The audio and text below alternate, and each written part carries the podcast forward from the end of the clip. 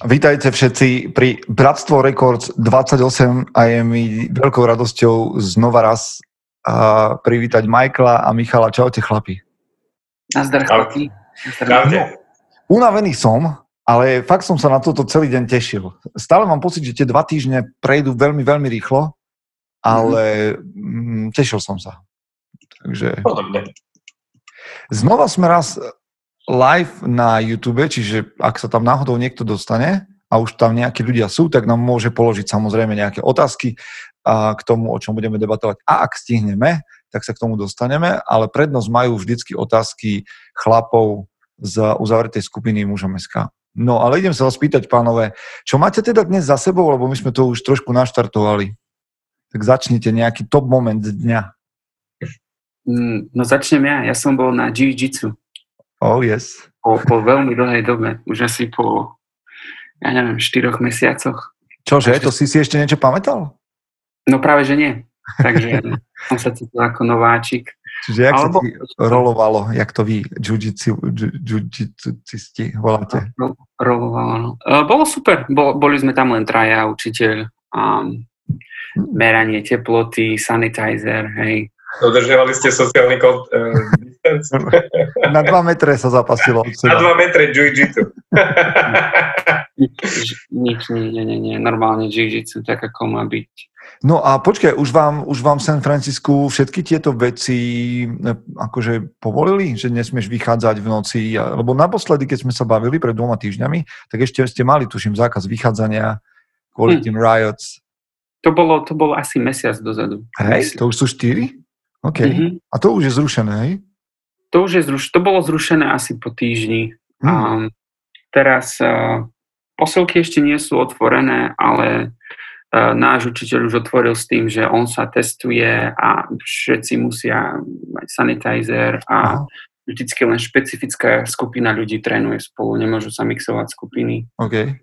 A, a samozrejme si musel podpísať papier, že to robím na vlastnú zodpovednosť. Čiže... Hej, hej. Oh, sounds good. Yes. A máte tam niekde okolo ešte protesty? Stretávaš to? Ja neviem už o ničom, ale určite sa sú ešte protesty. Nečudoval by som sa. Je to intenzívne. OK. A Michal, čo máš dnes taký akože intenzívny? Dnes intenzívne šoferovanie cez celé Slovensko. päťstopäťdesiat kilometrov krásnych. Videl som každý kúsok slovenskej diaľnice. Nedostávaný. A to si, to si dal za, no teda neviem, či to sa mám pýtať, ale za koľko si to dal? No akože bežne Bratislava, aby sa dostali k moru do Chorvátska, aha, tak ja som sa dostal zo Sniny do Bratislava. No je to sedem hodín. No, čiže taký štandardný čas. Taký štandard, akože dosť dlho, lebo premávka cez deň bola dosť intenzívna. Nie, že teraz nejaký matematik si sadne k tomu a spočíta, že, že si letel nejak neprimerane rýchlo. Tak Google mi ukazoval šesť, ja som to dal za sedem, takže... Ale mali sme... Trvá. Tu šesť hodín, keby aj len šesť hodín cez celé Slovensko, to by som povedal. Normálne Google čistá cesta ukazoval šesť hodín, no. Ráda. No, za šesť hodín sa kade, kam dostaneš v San Francisku? Veď ja, keď, ja som za šesť hodín prešiel do, do el ej. Do el ej sa dostaneš za šesť hodín. A to je, počkaj, ale mne nevzdelám celý povedz, to je ďaleko, blízko? To je Los Angeles. Ja neviem, to ti... No však dobre. Že, aha, som, aha, tak Los, el ej je Los Angeles. Ja som myslel, že tieto uh, lazy nejaké. el ej. el ej Azy. el ej Azy. A čo ty, Peťo? No, vieš čo, dnes... No... Dnes bolo nejak menej práce, ale tak trošku sa cítim unavený. Čo, je, čo bol highlight? Asi som si dal dobrý tréning.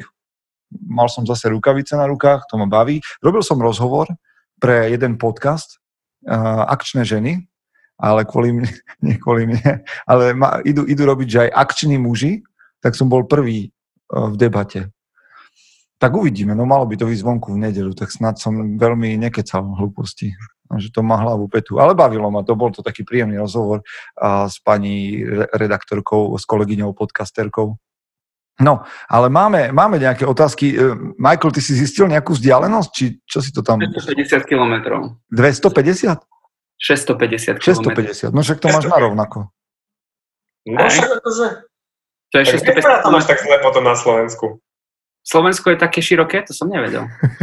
Ty sa vráť na rodnú hrudu, lebo si zmetený. Takže poďme na otázky, chlapi. No dobre, tak kto bude čítať? Máme tam nejaké otázočky. Dúfam, že dneska... Inak viete čo? Viete, koľko žien mi písalo po našom poslednom podcaste? A čo chcú? Tak nechcem kecať, že stovky. Žiadosti o manželstvo. Nie, tak nechcem kecať, že stovky alebo že desiatky, ale jednotky žien určite mi písali. Akože s tým, že... s tým, že, že super podcast a že sa veľmi bavili pri našej debate o smradľavých ženách. No, normálne, že sa, že, sa, že sa smiali a že jedna dokonca, uh, ja ju pozdravím adresne, Marie z Prahy, tak uh, na, dokonca povedala, že vyzerá to tak, že viete, o čom hovoríte a nemyslela len na tú tému o smradľavých ženách, ale že, že celkom triafame, keď sa rozprávame. Takže aha, taký kompliment sme dostali. Tak Marie, pozdravujeme ťa. No, tak ideme si dať repete, aby sme boli aj my takí, aj dneska takí úspešní. Tak budeme rozoberať zás niečo také smradlavé? Ja neviem, sú tam daj... No však uvidíme. No poďte, poďte. Kto má? No dobre. Takže Ivan má prvú otázku. Kto? O dodržaní sľubu, aj keď je to akokoľvek ťažké, a či je rozumné, alebo má zmysel znovu začať veriť žene, ktorá vás nie jeden krát podviedla. Počkaj, ten spolu súvisí? To bola jedna otázka. Aha, že dodržanie, lebo dodržanie sľubu som už tak začal mi ísť v hlave film, že dodržať sľub, kedy, čo, ako a potom to ten, ten sľub akože súvisí so ženou, či ako? Tak som to pochopil, že... Čiže čo? Že keď som dal manželský sľub a žena ma podvedie, takže ho mám dodržať? Či čo, zle tomu rozumiem? Asi ho myslí jesť. Či je za tú šancu. Dneska to začína chaosom. Tak ako ste tomu kto pochopili, to tak povedzte. Ja myslím, že to o dodržaní sľubu je len tak začiatok témy, ale téma je o tom, že teda či, či veriť žene, ktorá ho podviedla, či zostať v tom takom sľube. Hej, tak tomu rozumiem ja. V takom sľube vernosti. Fíha. No tak dneska začíname bomby teda.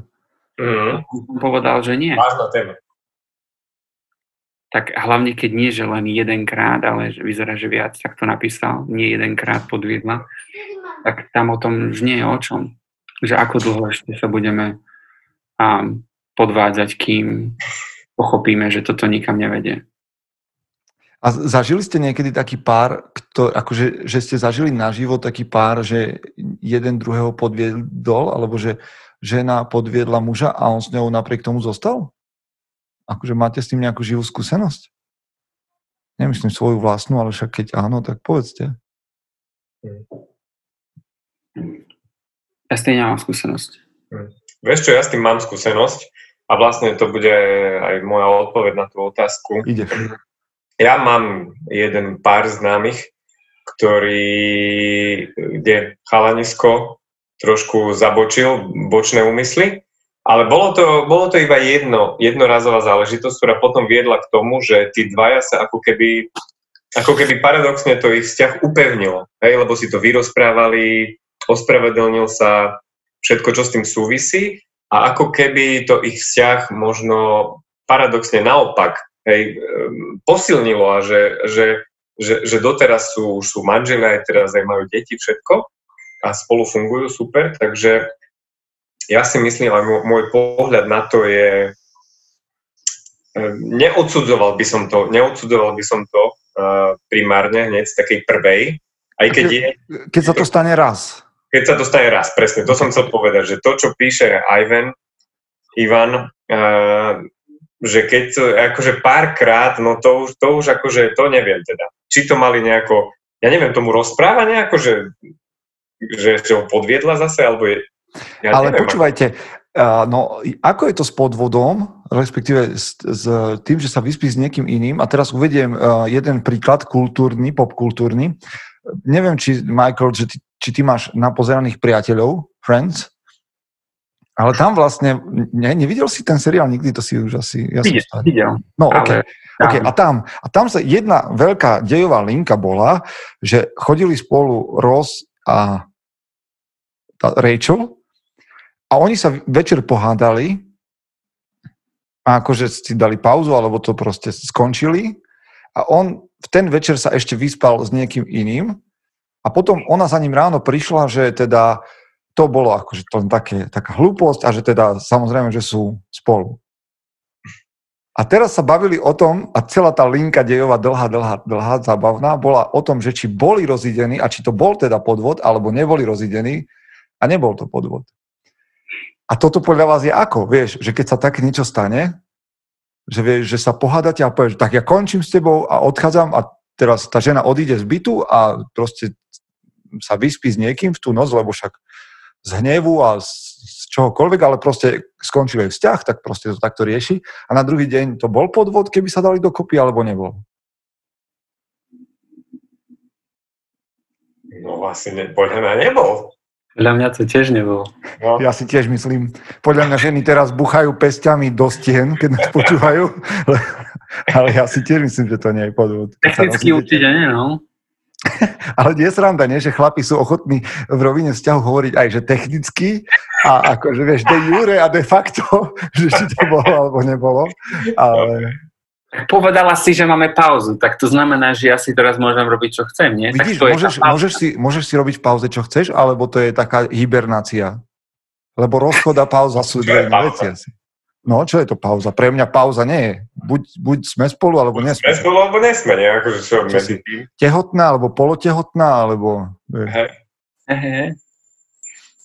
No, ale v každom prípade, keď sa mám vrátiť k tomu, uh-huh. keď ťa niekto viackrát podvedie, tak podľa mňa, vieš, z, z, sľub je záležitosť zmluvná, hej? Že dvaja ľudia dajú proste nejaké zmluvné záväzky. To je sľub.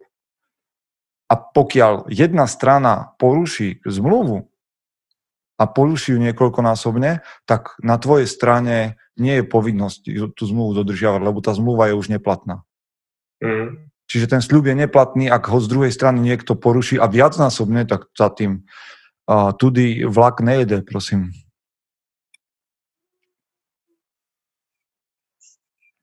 Neviem, či ti poradíme niečo viac, Ivan. Proste no. Ešte, ešte, ešte to môžem, ešte sa mi páči, čo povedal Michael, že keď je to jeden, alebo s zavretými oboma očami, že dvakrát, hej, tak možno sa ešte na to dá pozrieť ako na nejakú skúsenosť, že poďme sa niečo naučiť o našom vzťahu, že čo som spravil zle, alebo čo ty si spravila zle, že ja som, alebo ty si ma musela podviesť, hej, že čo... OK, okay raz, raz, raz beriem, raz sa to dá, raz sa to dá. No, tak ešte tak sa dá na to tak pozrieť. Záleží aj od okolností, samozrejme. Záleží, či niekto bol na nejakej party, hej, kde bol alkohol alebo niečo také. Sú tam možno nejaké poľahčujúce okolnosti, hej, keď už to berieme takto právnicky. Ale sú tam aj potom také, že niekto fakt niekoho podvedie, že sa zaľúbil do niekoho druhého, toho druhého, toho svojho partnera už možno nemá rád. A to sú potom veci, ktoré si musia ale tí dvaja vydiskutovať, že ako fungovať ďalej a inak toto tu je zaujímavé, Michal, lebo to sme riešili aj na Vyhni, že muži majú ešte jednu kategóriu podvodu, že či ťa niekto podvedie len čisto fyzicky, uh-huh. že čisto sex, alebo ťa niekto podvedie emocionálne, že sa zamiluje do niekoho iného. Uh-huh. Že to sú, to muži vnímajú ako dve rozdielne veci, to je zaujímavé. Je to, čo, čo ja celkom chápem, lebo ne, ale, ale znova... Podľa mňa ženy neveriaco krútia hlavami. Ale dámy, vy počúvate mužom podcast, hej, Bratstvo Records, čiže uh, sorry, not sorry. Tak. Dobre, a pomená Martina. Martin sa pýta, a muž a získanie rešpektu v práci či súkromí. Mladý muž si musí svoje miesto získať, čo nie je zadarmo. Mm, neviem, čo je otázka teraz. Že asi ako si ho získať.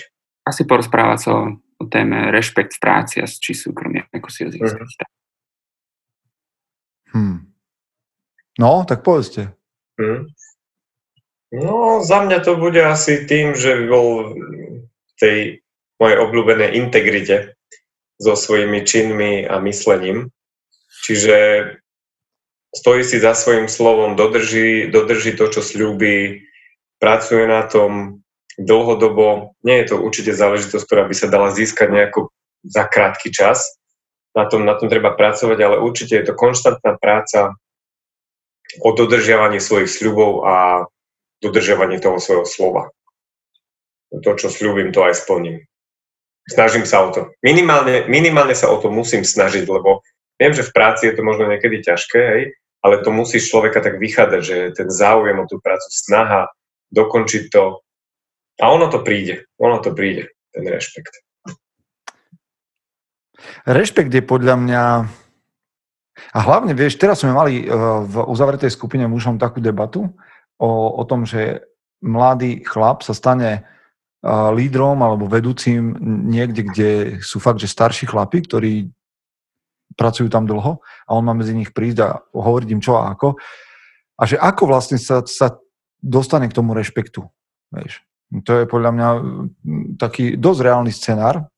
Ja som tam písal taký dlhší príspevok, tak len poviem, že podľa mňa rešpekt je taká... Jedna vec, že rešpekt nie, nemôže byť vynútený, ale musí byť darovaný alebo získaný. A musí to byť získané cez osobné kvality, ako, ako je pokora, schopnosť počúvať iných, a schopnosť sa pýtať veľmi dobré otázky a ochota mákať tvrdšie ako všetci ostatní. Vtedy sa podľa mňa medzi mužmi získava rešpekt. Ale je aj také, akože v tej mužskej teórii sa hovorí o horizontálnom a vertikálnom rešpekte. A to je, horizontálny je ten, ktorý máš medzi priateľmi, medzi svojimi rovesníkmi, a potom ten vertikálny, ktorý máš u svojich nadriadených, povedzme, alebo keď máš podriadených. Lebo to sú dva iné druhy, vieš. Kamoši ťa rešpektujú kvôli iným veciam ako ľudia, ktorí sú ti nadriadení alebo podriadení.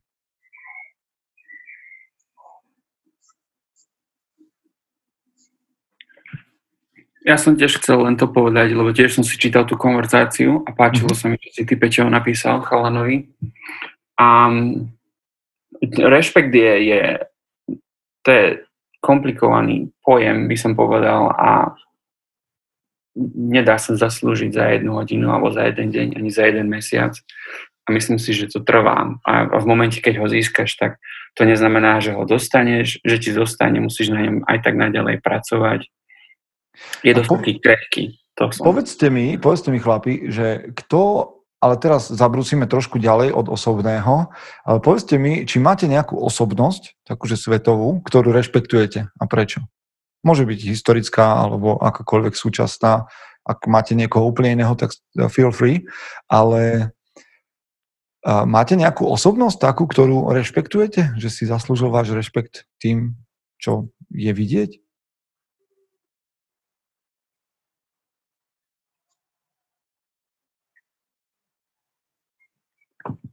No. Super hrdino sa nepo, nepočítame. ja áno, ja áno. A Batman. A mňa napadol Will Smith, neviem, toho herca mám rád. Aj to, jeho, počúvaj, jeho YouTube-ový kanál je skvelý. Som počul, že je skvelý, no. Mm. Tak toho a možno z nejakých historických osobností, možno nejaký Benjamin Franklin alebo Abraham Lincoln. Tí boli takí, mm-hmm. že vyzerá, že hlavne Abraham Lincoln, že on zmenil tú históriu. No má cez korupciu musel zaviesť nový zákon, že sa zrušilo nevoľníctvo. Mm-hmm. Skorumpoval vládu, aby proste to museli zrušiť. To bol zaujímavý človek a určite zanechal niečo. Určite si zaslúži rešpekt. Ja mám, ja mám Theodora Roosevelta.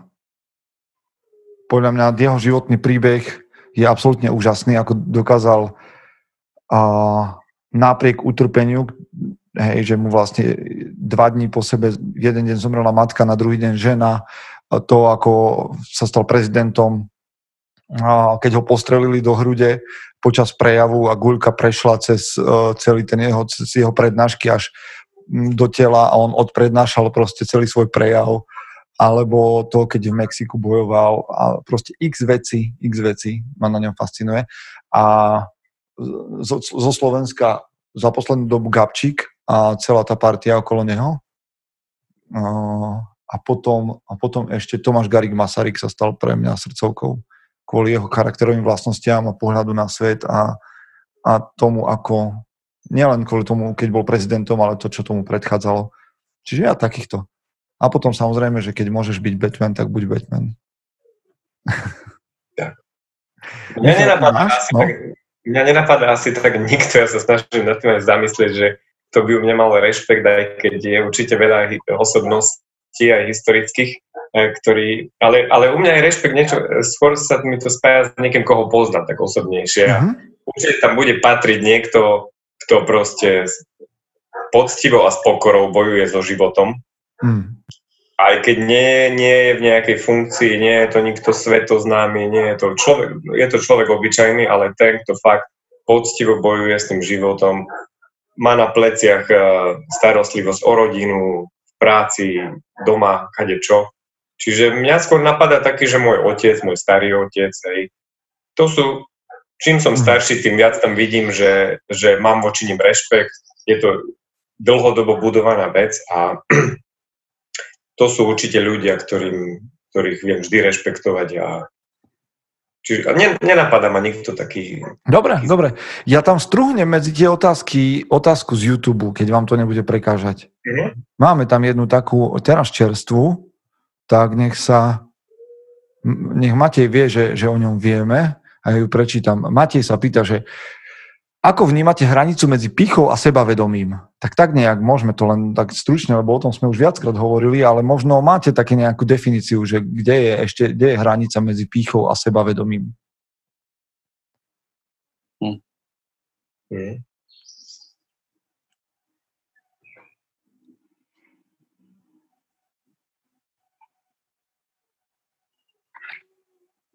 Niekedy tam ani není hranica.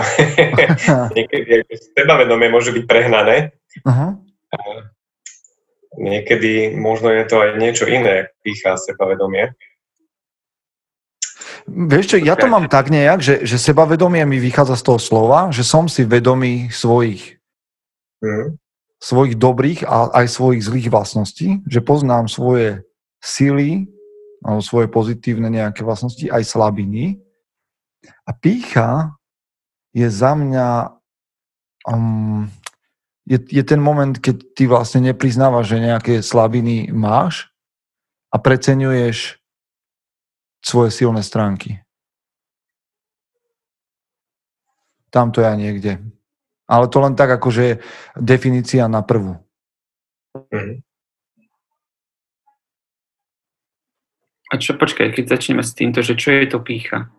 Uh-huh. Ako vnímate pýchu? To je nejaký nezdravé, nezdravý pohľad na svoju vlastnú osobnosť, že si myslíš príliš veľa o sebe? A aj to, že, že možno, že, no, že áno, áno, a že preceňuješ veci a možno si hrdý na veci, ktoré si si nezaslúžil alebo ktoré nie sú tvojim, nie sú v tvojej režii, neviem. Uh-huh. Čiže sebavedomie môžeme povedať, že niečo, čo sme si zaslúžili a čo zdravo vieme a pýcha je niečo, čo sme si už nezaslúžili, ale stále má sa z toho, stále, stále máme z toho... Nie, mo, tak toto je asi, asi tam bude nejaká taká, jak, jak Michal povedal, že tam bude nejaká taká tenká hranica, lebo vieš, môže byť pyšný niekto na svoje dobré vlastnosti, čo to vtedy znamená? Že stratil pokoru, že stratil schopnosť sa na seba pozrieť s odstupom, podľa mňa. Čiže pýcha je podľa mňa neschopnosť sa na seba pozrieť s odstupom zhora, aby som celkovo sa nejak vedel zhodnotiť aj kriticky. Mm. Mňa ešte k tomu napadá, pýcha je podľa mňa slovo, ktoré má podľa mňa len negatívne konotácie. To pýcha, pýcha, to je aj jeden zo siedmých hriechov. Pýcha, to, to nedá sa povedať, že si málo pyšný, veľa pyšný, ale pýcha je podľa mňa nezdravá, nezdravá vlastnosť, že byť, byť na dačo pyšný. Skôr, a to sebavedomie zase na druhej strane, to tak sa môže na to pozrieť ináč, lebo niekto má priehrš sebavedomia, že už mu to treba trošku vyklepať a druhý je tak zdravo seba, sebavedomie, čiže tam, tam je taká, tam je ten širší ten diapázon toho, čo, jak je to sebavedomie a môže to raz od úplného zdravého sebavedomia, ale respektíve od nulového sebavedomia, na čom treba tiež pracovať, po nejaké zdravé sebavedomie, až potom nejaký priehrš sebavedomia, že ty úplne ignoruješ názory druhých ľudí a ty počúvaš len, uh, len samého seba a ideš zbytočne do konfliktu. Hej, mňa, to, mňa to asi vždy bude ťahať k tomu, tomu slovíčkareniu, že, že vedomie o sebe. No, tak mm-hmm. buď ho máš, alebo nemáš. Ja som to, ja som to vygooglil, ja čítujem to. No. Takže pýcha môže byť marnomyselnosť, spojená s pohrdaním inými, hej, to má to je ten taký mm-hmm. kresťanský kontext. Ale počkaj, toto je podľa mňa dosť kľúčové, že podľa mňa pri píche, pícha a sebavedomie majú rozdiel to pohrdanie inými.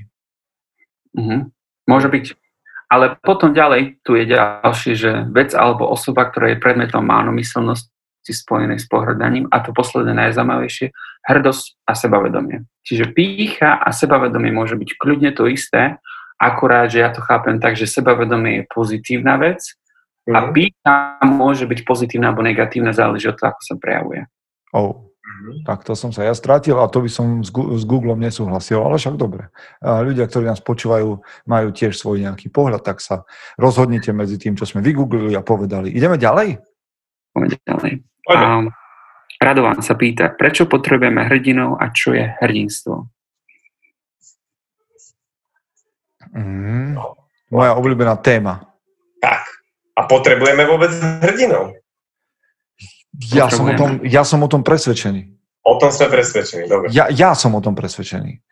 Teraz som písal ja taký, teraz som, uh, písal taký seriál na mužom bodka es ká, volal to Zrod hrdinov a tam som vlastne písal o tom, o mnohých hrdinoch a ja si myslím, že tak od detstva sledujeme hrdinov a tak veľmi veľa sa od nich učíme, že tie mýty a legendy, ktoré vlastne nás prevádzajú celú históriu, odkedy sme, ja neviem, zliezli zo stromov alebo čokoľvek sme urobili, tak, že, že vždycky sa tie príbehy rozprávajú, aby nás inšpirovali a učili a máme ich tu dodnes. Veď sa pozri, že keď bol pred dvetisíc rokmi, ja neviem, hrdinom nejaký Perzeus alebo Odysseus v rozprávkach, tak dneska je to Thor a Spider-Man, že vždycky tu máme tých hrdinov. Podľa mňa to je neuveriteľná studňa inšpirácie a, a, a škola vlastností pre muža, verím, že aj pre ženy. Ja som o tom, toto je veľká téma a som o tom presvedčený.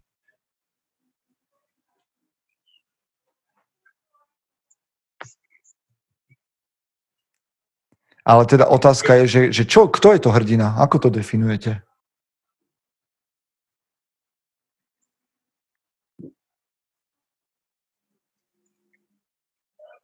Tak pre mňa by bol hrdina niekto, kto sa postaví za, za nejakú pravdu, za nejaké dobro a nejaký líder toho celého a, a vedie to určitým spôsobom. Hej, mm-hmm. že, že nemusí to robiť sám, ale je toho nejaký líder alebo šéf. Mm-hmm, mm-hmm.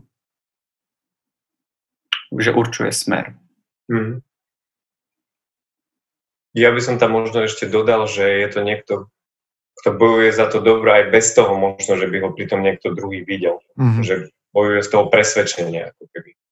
Presvedčenie je podľa mňa tiež kľúčová vec. A ešte by som tam pridal risk, že hrdina je ochotný riskovať. Si predstavte, že by vo všetkých tých príbehoch hrdina nebol ochotný riskovať. A mm. potom obeť. Že viete, keď sa pozeráme na nejaké... Teraz som čítal príbeh toho Pilseckého. Pilsecký sa volal ten vojak, ktorý sa dobrovoľne v druhej svetovej vojne nechal zavrieť do koncentračného tábora, aby zistil, o čo tam ide, lebo vtedy mala Európa len veľmi kúsej informácie a také rôzne legendy a neverili tomu. Tak on sa tam vám nechal zavrieť dobrovoľne, aby zistil, čo sa deje a s tým, že potom ujde. Že on akože plánoval, že nejak ujdem a budem riskovať, ale že ľudia sa musia dozvedieť, že čo sa deje. Tak podľa mňa hrdina musí vždycky, vždycky prinášať nejakú obeť. Risk a obeť. Mm-hmm. Okay. Dobre, tak ak nemáme, tak poďme ďalej. No dobré. Um, Dávid sa pýta. Trochu rozprávkové zamyslenie, ale ako by vyzeral svet, ak by sme boli všetci mužmi, akými túžime byť? Vybavené. Vybavené, skončí Bratstvo Records. Môžeme zabaviť. No nepotrebovali by sme mužom bodka es ká, to je pravda. No. Mm-hmm. Um, to, to, No, ja som sa zamyslel skôr na tým tak, že ako vytvoriť taký svet. A problém v tomto je to, že, že, že čl- ľudia si zvyknú na všetko. Hej? A v momente, keď si zvykneš, tak už ti to nepríde, že to je to, čo hľadáš. A už hľadáš niečo vyššie. že takej tej vlastnosti by sme sa museli zbaviť. Aby sme boli stále spokojní s tým, že uh-huh. toto je super. Aby sme nehľadali nič už nad tým. Rozumiete, čo hovorím? Či ste si vrátili? Nie, dobre, dobre, dobre. To isté, ako keď si človek zvykne na drogy alebo kávu, hej? Že časom ti prestanú účinkovať a potrebuješ viac. Čiže keby sme sa toho zbavili, tak potom naozaj už nemusíme nič robiť a sme spokojní a šťastní. Každý viete čo? Podľa mňa v tej otázke je jedna veľmi veľká pasca a niečo zaujímavé. Mhm. Že tá otázka končí zaujímavo. Že keby sme boli mužmi, ako čo? Jak to bolo? Ako by vyzeral svet, ak by sme boli všetci mužmi, akými túžime byť. No a tá túžba, vieš, že teraz si predstav, že naozaj každý chlap by túžil byť mužom, akým chce byť. No riešilo by to niečo? Lebo vieš, jeden chce byť silný, druhý chce byť bohatý, tretí chce byť charakterný, štvrtý chce, aby mu všetky ženy ležali pri nohách. Viete, že, že tie naše túžby a predstava o tom, čo to znamená byť mužom, bývajú veľmi rozdielne. Čiže podľa mňa by to nič neriešilo. Keby, keby tá otázka bola tak, že doslovne vnímaná, tak mám pocit, že by sme vlastne boli tam, kde... Teda neboli by sme o mnoho ďalej od toho, kde sme dnes. A tým nechcem povedať, že musí existovať jeden univerzálny, dokonalý muž. To vôbec nie. Ale podľa mňa tá nedokonalosť a tá cesta, tá práca na sebe, ktorá je kontinuálna, že stále pokračuje, je kľúčom k tomu, aby to tu bolo lepšie. Nie to, keby sme sa dostali do cieľa, možno by sme zistili tak, jak si povedal, že nie sme spokojní. Mm-hmm. Lebo máte, máte vy obraz o tom, že akými mužmi by ste chceli byť?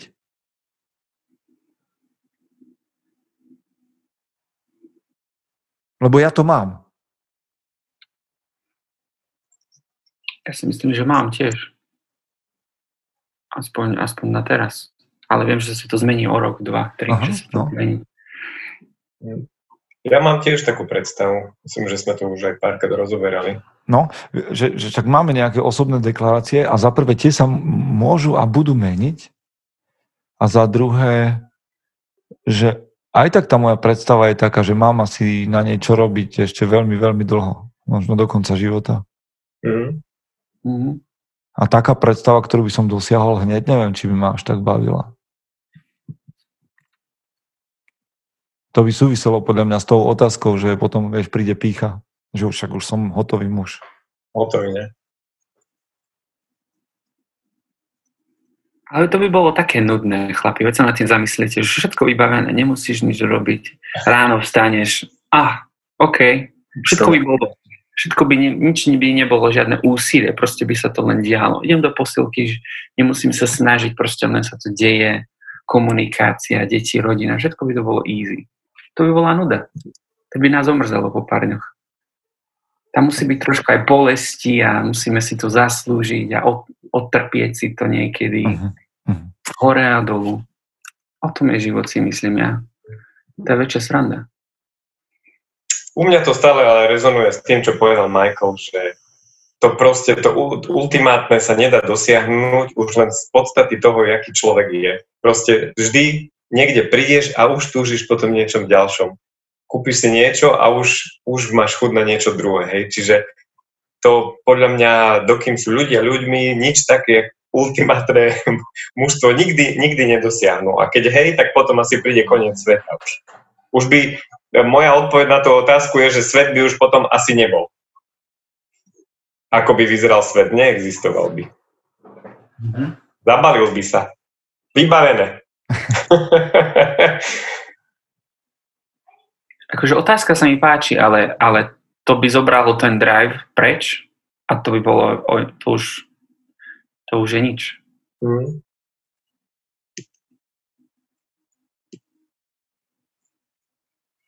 OK. Vybavené? Ešte, ešte vieš, tie všetky negatívne veci, ktoré e, muža ako keby sprevádzajú životom, to sú ako keby, alebo mali by byť ako keby to palivo na ten motor, ktorý ťa poháňa o tom, aby si bol lepším mužom. Hej? Čiže v tomto je tam, ja vidím taký princíp toho yin-yang, že ty potrebuješ aj to negatívne, aby ťa to nakoplo na to pozitívne a, a tvoja úloha je to správne pretaviť všetky tie, všetky tie vstupy, negatívne, pozitívne do toho, aby si ty bol tým správnym chlapom. Čiže potrebuješ tam aj tie negatívne veci.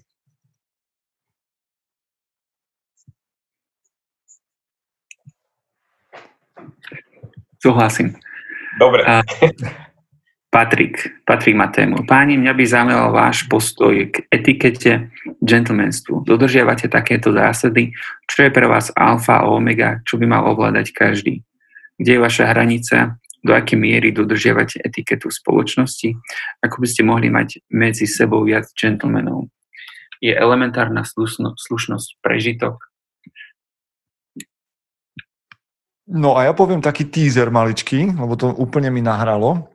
Za prvé, na konferencii mužom dvadsiateho šiesteho septembra bude v Bratislave prítomný aj chlapík, ktorý sa úplne že venuje práve gentlemanstvu a etikete a bude o tom hovoriť, že čo etiketa a gentlemanstvo a muži a dvadsiate prvé storočie a podobne. A teraz v piatok s ním budem robiť rozhovor, ktorý vyjde v nedeľu, bude v podcaste a je to fakt zaujímavý chlap. No, však budete počuť, nechcem prezradzať veľa, ale úplne to sadlo.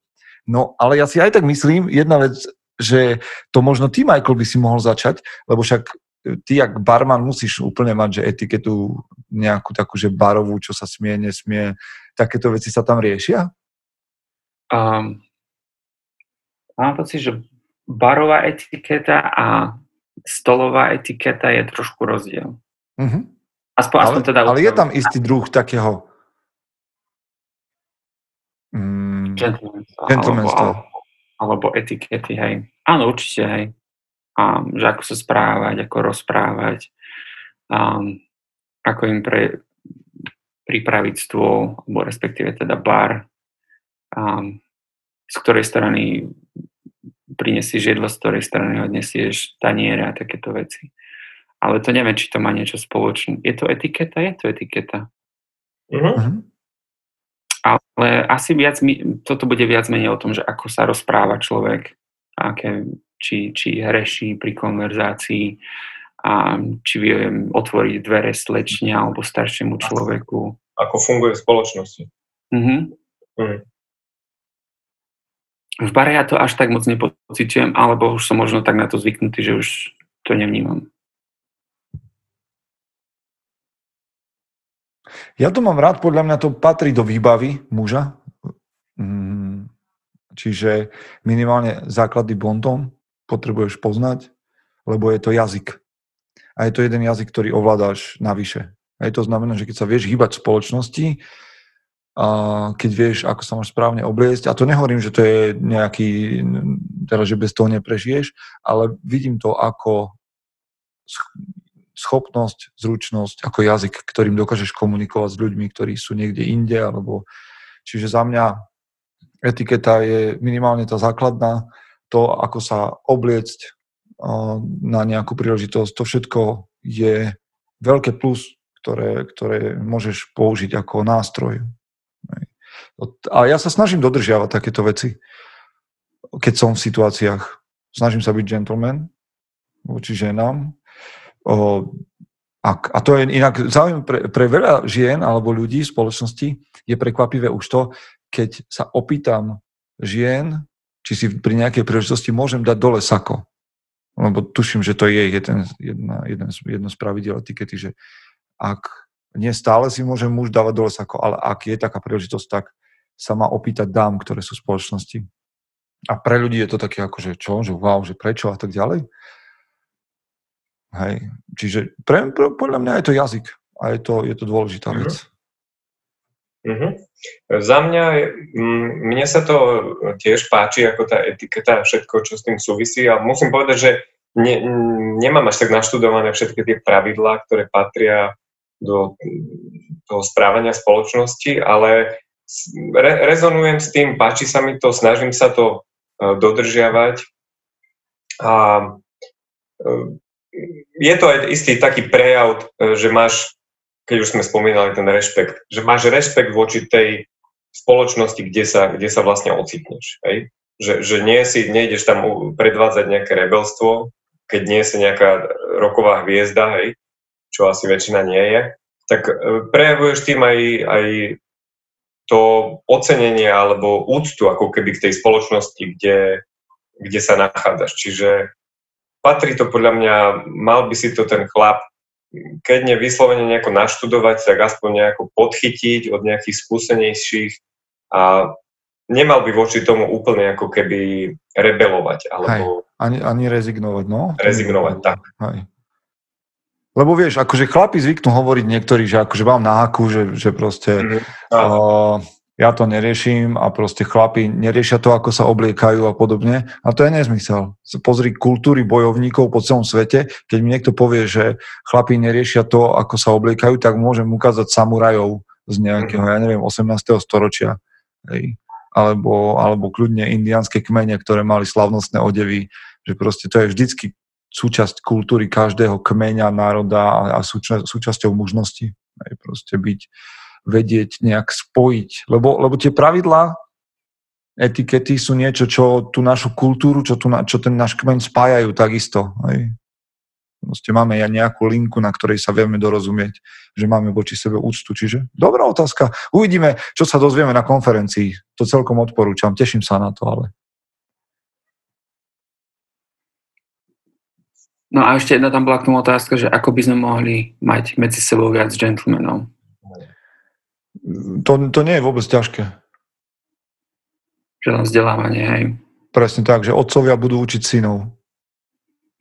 A nie učiť, lebo môžeš ty povedať, čo chceš, že otcovia budú gentlemani a potom budú aj synovia gentlemani. A nebudeme potom musieť riešiť kauzy závažné, televízne a, a podobné. Tak. Peter Krivda sa pýta, ja mám na dnes dve otázky. Prvá, máte svoju misiu prepojenú so svojimi dlhodobými a krátkodobými cieľmi? Začneme s touto, potom bude druhá. Nie, daj, daj, daj, daj, daj druhú. Má druhú? Druhá, pomáha vám vaša misia každý deň nabrať motiváciu, vstať z postele a pustiť sa odhodlanie do práce? Ak áno, tak ako to robíte? Viete, čo mi vybehlo teraz? Hneď taký obraz na prvú, že Bob a Bobek. Vieš, že ten Bob, jak ráno stávať a cvičiť, vieš, takým ja nadšením, nadšením vyskočí z tej postele, že má víziu toho dňa, že akože ideme, vieš, entuziasmus a ten druhý úplne kašle na akú víziu a že chce spať. Že ste, ja mám ešte noc a hotovo. Čiže, a vieš, čo mne teraz vybehlo, teraz keď to spomínaš, že čo by ten Bob robil bez toho Bobka? Toto rozoberme. Toto koho, rozoberme. By, koho by buzeroval, vieš? Alebo však on by nemal misiu svoju. Že, ale že, myslíš, že Bobová misia bolo urobiť z Bobka lepšieho zajaca? Nie, nie, nie. To, to, to, to by z prvého, to určite z prvej napadne každého, ale skúsme tam nájsť niečo také hĺbšie. No. Podľa mňa to je o tom, že o tom spolu, spolunažívaní tých ľudí. Ako keby rodina, spoločenstvo, hej. Čiže pre mňa napríklad, mne dáva ráno energiu to vedomie toho, že sme rodina, sme spolu, ideme niečo ráno robiť, máme nejaké spoločné ciele a to s radosťou, hej, proste vstanem. Čiže na mňa aj ten Bob a Bobek, to sú dvaja nerozluční priatelia, ktorí, ktorého, ktorí jeden druhého ako keby motivujú do toho a môžeme si to aj e, takto preprojektovať na nejaké spoločenstvo nejakých chlapov. Že to je proste o tom, že tí chlapi ako keby sami seba motivujú do tej činnosti, do tej misie, do tej chuti, do života, do toho vstať. Akože navzájom sa, hej? Navzájom, presne. Okay, okay. Dobre ináč, to sa mi páči. No vidíte, sme sa dostali na zaujímavú tému. Ale no tak, ja mám misiu v živote, ja by som chcel, a jedna z mojich misií, alebo vízií, je... aby sme vytvorili na Slovensku hnutie mužov, alebo v Čechách, alebo v Európe, a proste v tomto našom priestore vytvorili hnutie mužov, ktoré pomôže hľadať tú cestu mužnosti. Ale na druhej strane, k tej druhej otázke, nemám to tak, že by teraz ráno som vyskočil z postele, roztiahol ruky, jak ten Bob, a povedal si, a teraz idem vytvoriť hnutie mužov. Hej, že, že mne skôr ráno pomáha, pomáha vstať z postele disciplína a odhodlanie a vedomie, že toto je správne, že je správne robiť dobré veci alebo veci, ktoré ma posúvajú vpred a zlepšujú. Čiže toto mám na takých dvoch úrovniach asi. Michael, ty to máš ako? Ja by som povedal, že ja mám nejakú tú misiu tiež a prepojenú s dlhodobými krátkými cieľmi. Um, ale nepo, ne, ne, nepovedal by som, že mi pomáha ráno vstať z postele. Ale, lebo v prvom rade ja nie, som nikdy nebol ranný človek, ranné vtáča. Ale, ale už dlho som premýšľal nad tým, že ono, ja nemám kvôli komu vstať ráno. Ja nemám nikoho, kto by na mňa čakal, že ja hladný, alebo odviezť do školy, alebo podob takéto veci, ktoré Uh, robí veľa ostatných mužov v rodine. Hej. Ja som proste sám sebestačný, keď a ja do práce idem až po obede. Čiže mne tam chýba taká hlbšia misia, hej, že rodinná misia. Tak by som... To je inak zaujímavá, zaujímavá rovina, že, že rodinná misia, ale na druhej strane, že keď chlap nevie stať z postele, že sú všelijaké, viete, už sme o tom aj písali na mužom, že sú nejaké také stavy depresia a tak, a tí chlapi hovoria, že nemajú prečo vstať. Je, že presne, že nemajú žiaden cieľ. Že ono je to dôležité mať podľa mňa víziu, ktorá ťa presahuje, takú tú celoživotnú, že viem, kam smerujem, mám hodnoty, mám deklaráciu, mám niečo, čo, za čím idem, čo ma teší, čo ma naplňa vášňou. A potom je dobre mať asi taký svoj, takú, také svoje malé úlohy, ktorý, kvôli, kvôli ktorým stanem. Veci, ktoré ťa tešia v tom dni. Vieš, ak máš jiu-jitsu, tak vstaneš, lebo tam niečo je. Alebo, ja neviem, máš rodinu, tak vstaneš, lebo chcete, jak si povedal Michal, že chcete niečo robiť spolu. Ja, mne v tom, ja mám zase radosť z toho, že môžem byť disciplinovaný, že môžem proste svoj potenciál takam posúvať. A to, to ma vytiahne z postele aj skoro ráno, lebo mám prečo vstať. Čiže áno, mám také maličké veci v dňoch, ale mám niečo veľké. A to je možno, to, to, to nemá taký, že teraz, aby som nerobil zo seba hrdinu, že každý deň žijem preto, aby som zachránil túto planetu a s tým vstávam. Mm. Z postele to nie. Ja by som to ešte, ma teraz napadá, že tie dve, dve veci, podľa mňa, jak, jak aj hovoríte, vychalanie, že tak spolu až úplne nesúvisia.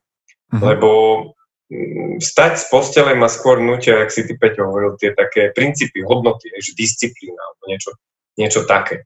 A tá misia, to ja by som povedal, že to má skôr um, uh, nie, nie vstať z postele, ale večer zaspávať spokojným spánkom.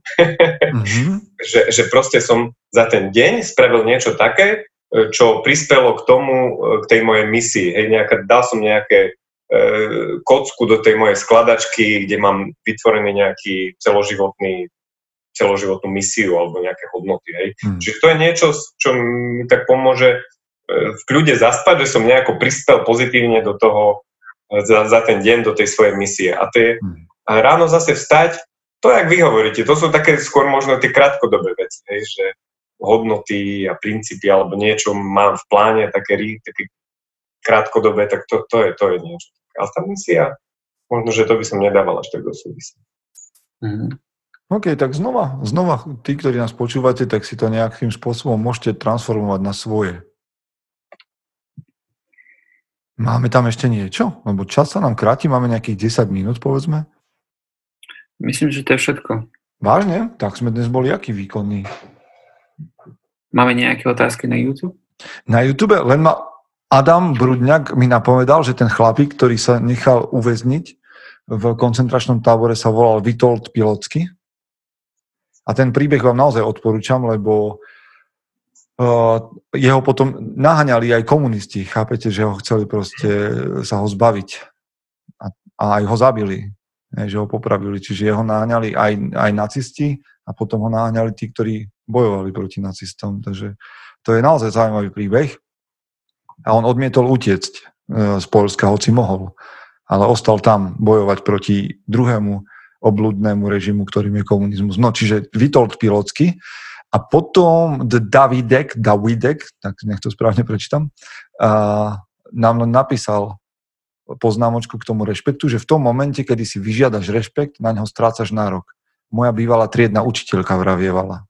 No, pani učiteľka vravievala múdro. Mhm. Takže tak, máme to, máme to asi na dnes zvládnuté. Mhm. Stále sa na nás niekto díva a... a zajtra, keď to vyjde vonku, tak si nás postupne vypočuje nejakých tisíc alebo niečo cez tisíc ľudí, tak sme radi. Ale ak budete zdieľať tento podcast, tak si nás vypočuje ešte viac ľudí. Ak sa vám tam zdalo niečo pravdivé, úsmevné alebo podobné, tak to pošlite svojej partii chlapov alebo, alebo niekomu, na kom vám záleží. Pánové, moja obligátna otázka na záver. Čo máte dneska ešte v pláne? No ja dneska už asi len spať, lebo som unavený z tej ja cesty. Aj po tej ceste, no? Po tej ceste. Ideš ešte jesť? Či už máš hotovo vybavené? Mám za sebou. A mám ináč prázdniny, také sa pochválim, lebo nemám deti za sebou. Oh, wow. wow. Ráno nevstávaš. Ja by, oh, yes. ja by som sa opýtal, či si sa vrátila aj s manželkou? Tu som zobral aj. Yes, dobre. Ja sa nepýtam. Končíme pomaly toto vysielanie. Uh, Michael, čo máš dnes v pláne? Um, ja, sa, ja mám skúšku v pondelok na osobný tréning, čiže sa učím, učím, učím, učím. A keď urobíš tú skúšku, tak čo sa stane? Tak už by som mal mať po, ale neviem, či to stihnem sa naučiť všetko, čiže good luck, Michael. A budeš, bude z teba už oficiálne certifikovaný osobný tréner? Mhm, áno, áno. Na, na čom pracuješ pomaličky, aký čas? Už od septembra. No, takže to je veľmi slušný, veľmi slušná škola trénerská, to sa mi páči. Dobre, priatelia, vďaka vám za, za tento pokec. Bylo mi ctí a národným svátkem. Zároveň. Majte sa. Majte sa. Držte sa.